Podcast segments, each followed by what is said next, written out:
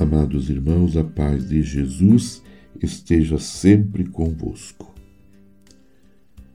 Nascerá para nós um pequenino, ele será chamado Deus e forte. Nele serão abençoados todos os povos da terra. Isaías 9, 6 e Salmo 71, 17. Queridos irmãos e irmãs, na véspera da celebração da encarnação de Jesus, Messias Redentor, recordamos os acontecimentos em torno do nascimento de seu precursor. Celebremos com alegria e muita fé este dia que antecede as, a noite santa do nascimento de Jesus. O evangelho de hoje inicia com a alegria de Isabel de seus parentes e amigos, mas termina com o medo entre os mesmos vizinhos. Perguntavam-se o que viria a ser o menino. Ora, a mão do Senhor estava com João, pois ele é dom gracioso concedido por Deus para ser profeta do Altíssimo para ir à sua frente preparando os seus caminhos. Lucas 1, 76. Zacarias, Deus se lembra, emudecido pela ausência da fé na palavra de Deus, agora fala, não só fala, mas louva a Deus.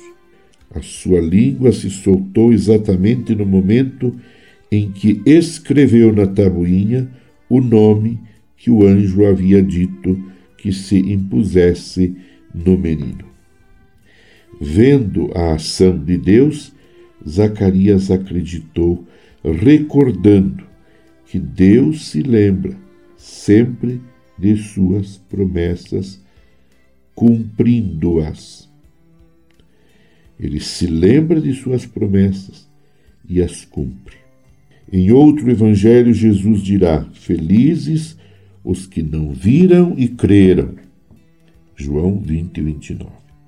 Neste dia, em minha oração, pergunto-me: creio nas promessas de Deus e em seu amor misericordioso? O que digo a Deus diante desse trecho do Evangelho? O que peço? O que agradeço? O Evangelho lido e rezado me sugere algum compromisso com Deus, com minha comunidade e comigo mesmo? Permaneçamos unidos em oração com Maria, Mãe de Jesus, nos preparando da melhor maneira possível para a celebração do Natal do Senhor. De Jesus que vem ao nosso encontro numa pobre gruta de Belém. E aí, a partir daí, muitas maravilhas podem acontecer em nossa vida, pois ao encontrar o Senhor, que veio a este mundo para nos salvar e libertar, nós encontramos o verdadeiro sentido da nossa vida permaneçamos unidos com Maria, Mãe de Jesus, em nome do Pai, e do Filho e do Espírito Santo. Amém.